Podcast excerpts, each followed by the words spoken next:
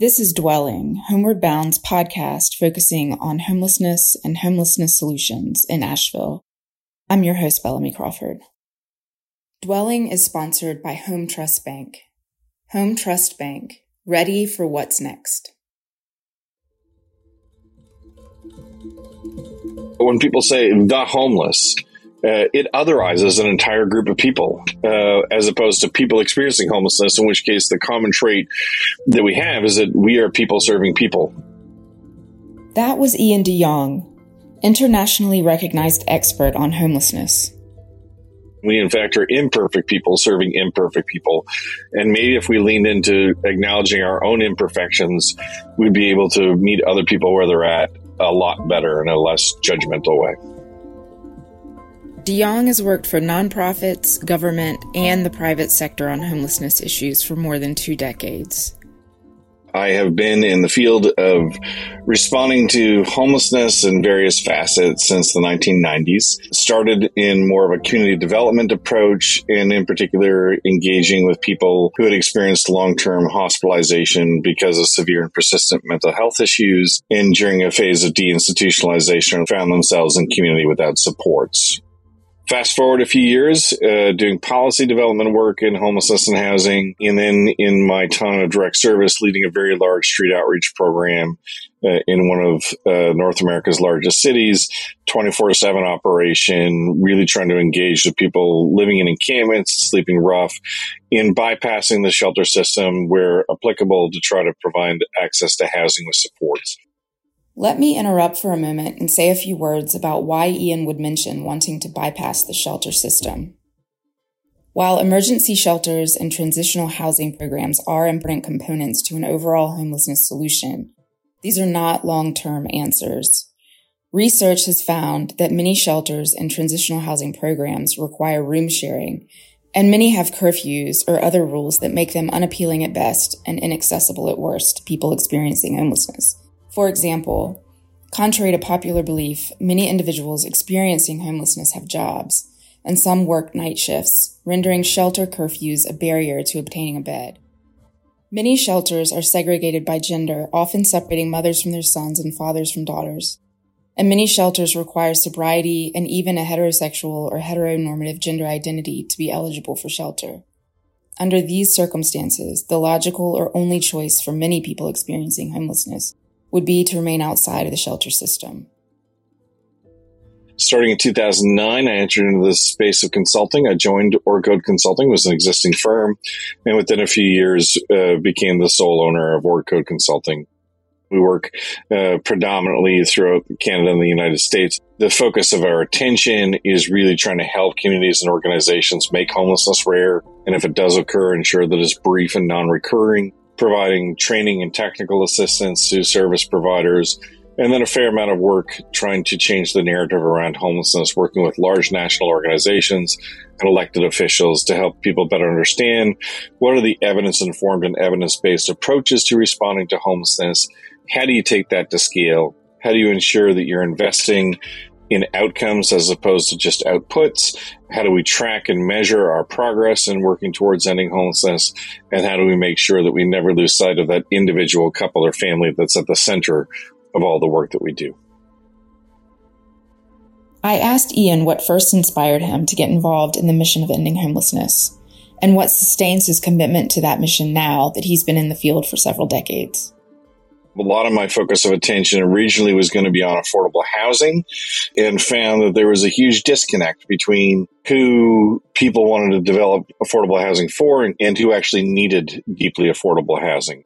What really emerged in my life at that time was this tension between a deserving and undeserving group of people when it came to housing needs. And that seemed completely unjust to me. So one of the, you know, uh, kind of watershed moments of my life being in grad school, uh, working with the late great Dr. Jerry Daly, um, who wrote a great book on homelessness. Gerald Daly's book is titled Homeless Policies, Strategies, and Lives on the Street. In the book, Daly discusses the failure of emergency shelters and food banks, the cutbacks in social programs, and the severe shortage of affordable housing, all as contributing factors to homelessness. He also argues that the category of homelessness must be broadened to encompass not only those who are chronically without shelter, but also those who are at immediate risk of losing their homes. Dr. Jerry Daly, really inspirational to me. But there was a very large tent city, and he essentially said, you know, I want you to go and talk to people in the tent city, and I want you to do a comparison between what they say their needs are and what the municipality is saying the response is going to be, and critique it. And I think what that really illuminated to me was if we're not engaged with people who are experts in their own lives, meaning people experiencing homelessness, there will be this disconnect and this constant projection of either a bureaucratic or a charity driven response to homelessness that isn't necessarily aligned with specific needs of people. And I really credit, you know, some uh, years I had in the early 2000s uh, developing, growing, designing a very large street outreach program to essentially say, this is the population that people say is unhousable, service resistant. They've been barred from every service in town. They've been told that they're, you know, too mentally ill to get substance use treatment and they're too heavily involved in substance use treatment to get assistance with their mental illness. Like they're trapped in all these spaces. They're told, you know, by the courts to get a job and to get housing, but they're also told by housing that because of their past criminal history, they don't qualify I mean, all these sorts of things just continued on. But I'm going to tell you that housing is going to be a solution for people in shelters and the people who are unsheltered. And so if we're not focused on solutions, what are we focused on? And so putting people at the center of that conversation changes the nature of the relationship. Kind of feelings about the future. I think there, there's uh, something there that's really resonates with me. The, the sense of community um, and how people find mutual aid and support in society, I think fits into a broader narrative around homelessness and how we go about responding. Iain has studied homelessness solutions all over the world. When I asked him what he noticed about the different approaches or strategies in ending homelessness across the globe, this is what he said. You know, on the one hand, homelessness has got so many similarities no matter where you go in the world, especially to the developed world. But on the other hand, the policy framework and how we think about social safety nets and how we think about public expenditures uh, in addressing housing needs is really quite different. So, for example, people will often point to Finland and say, well, Finland has brought housing first to scale and look at all the wonderful things they've done. And, and there are parts of that that are absolutely true, except the culture of Finland is not directly importable to every single other country. I mean, there's a long standing history of the type of social investment and uh, kind of mutuality that exists in a country like Finland that isn't found in other places. For the Dwelling podcast, I like to ask a lot of the folks that I interview what they consider the most important myths surrounding homelessness. I was curious what Iain's takes would be. You know, homelessness is the absence of an address. That, that's it. And it's pretty binary in that regard. So, yes, most people experiencing homelessness are economically poor, but most economically poor people don't experience homelessness. Or people think, you know, um, mental illness and substance use uh, in particular is like this massive driver of homelessness. And yeah, there is a disproportionate number of people experiencing homelessness who use alcohol or other drugs, and there's a disproportionate number of people experiencing homelessness living with mental illness. And there's also a huge number of people that experience either or both of those and are housed. Uh, so, what do we learn from people who don't experience homelessness? Is sometimes just as important from what we're learning about people that are experiencing homelessness. In 2021, Homeward Bound purchased a motel on Tunnel Road in order to convert 85 rooms into efficiency apartments for people in our community experiencing chronic homelessness. Homeward Bound's Home is Key motel conversion project will use the national best practice of permanent supportive housing to ensure the success of the residents who move in. Permanent supportive housing is a very important concept underneath Homeward Bound's Home is Key motel conversion. I wanted to hear, in Iain's own words, what permanent supportive housing is and why it's important. Permanent supportive housing is a necessary ingredient in any system of care that responds to the needs of people experiencing homelessness, especially chronic homelessness, full stop. Permanent supportive housing for me is a hopeful way of seeing the potential in people to help people achieve the greatest amount of independence possible, to be the best versions of themselves outside of that emergency context. So they're not worrying about, do I have a bed tonight? Where am I going to get meals today? Um, if I have to sleep outside, where it's the safest place that'll be least uh, interrupted by others and safest, etc. Instead of giving people the safety and security of tenure, uh, while also providing those supports. In that space, we have the opportunity to do some other things in like site-based permanent supportive housing, like a motel or hotel conversion, such as creating community, working to establish meaningful daily activities for residents to continue to participate in, to create opportunities of mutual aid across tenants, supporting each other, to provide staffing that is both direct and targeted towards trying to help people achieve specific goals, as well as the informal but equally, if not more, necessary function of staff, which is to be that listening ear at times to be there when someone has a time of need or crisis, to help people navigate resources when they get frustrated. Homeward Bound's Home is Key Motel Conversion will offer extensive supportive services, including on site case management tailored to each resident's needs, 24 7 support staff, behavioral health services, social and educational activities, meals provided by community partners, job training, a medical clinic, and more.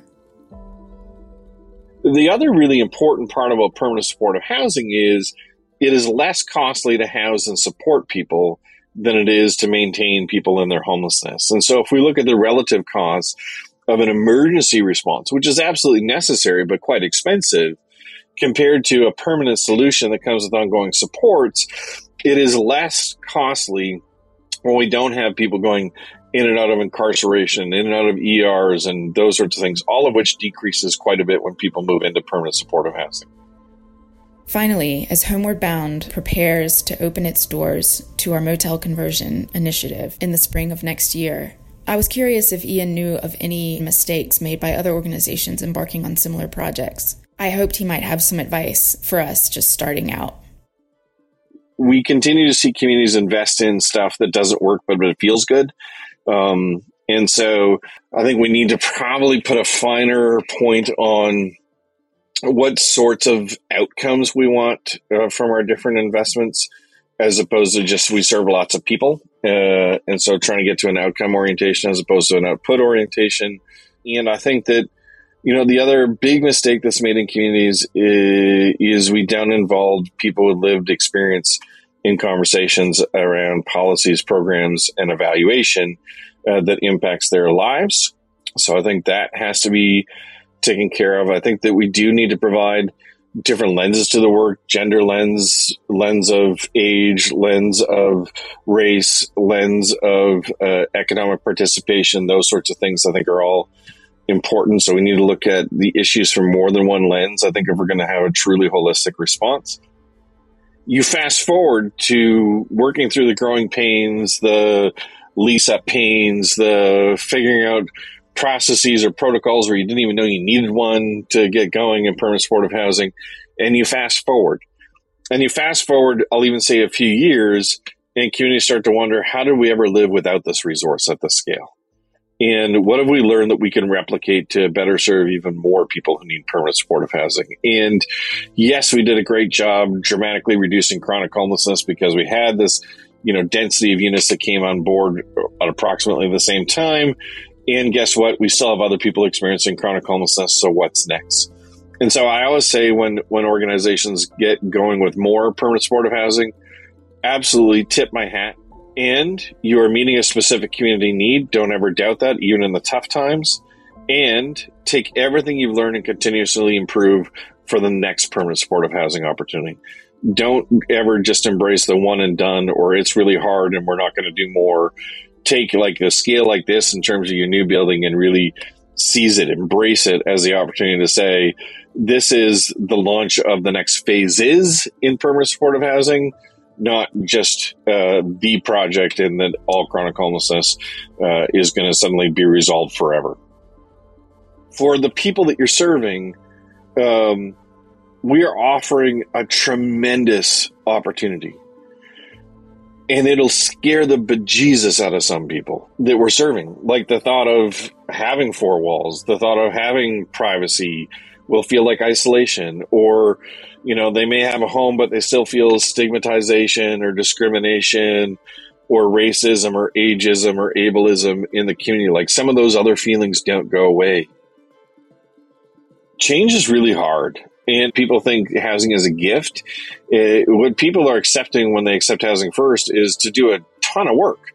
Uh, on themselves, on their housing, on their skills development. And so it's not a gift, it's an invitation to work your butt off. The key to success in our work is going to be the tenacity it takes to innovate to get better results for people. To speak uh, in in meaningful ways with service providers and organizations around what is possible as opposed to focusing on what is impossible. And to really keep organizations and frontline staff in particular focused on what does it mean to meet people where they're at? What does it mean to journey with people towards housing? What does it mean to celebrate with empathy when we've achieved certain milestones? And how do we prepare the next generation of leaders in the space to ensure that they can improve upon the work that we've done. So there's no sacred cows, uh, and that they can uh, challenge uh, some of the thinking and assumptions that we've made, but in the spirit of continuous improvement, as opposed to just you know throwing an entire approach and decades of work that have been done uh, in the sector to focus on housing out the window. I mean, I really think the answer exists in uh, iteration of our work, and that's what continues to drive more of my hopefulness these days. To learn more about Homeward Bound's motel conversion or to make a contribution to the Home is Key capital campaign, visit homewardboundwnc.org. Thank you so much to Iain De Jong for taking the time to talk with me and for all of his important work in the field of ending homelessness. To learn more about Iain's work, to read his popular blog, or to learn about his book titled The Book on Ending Homelessness, visit orgcode.com. Dwelling is sponsored by Home Trust Bank. Home Trust Bank, ready for what's next. Until next time, take care of yourselves so we can take better care of each other. Thank you for listening.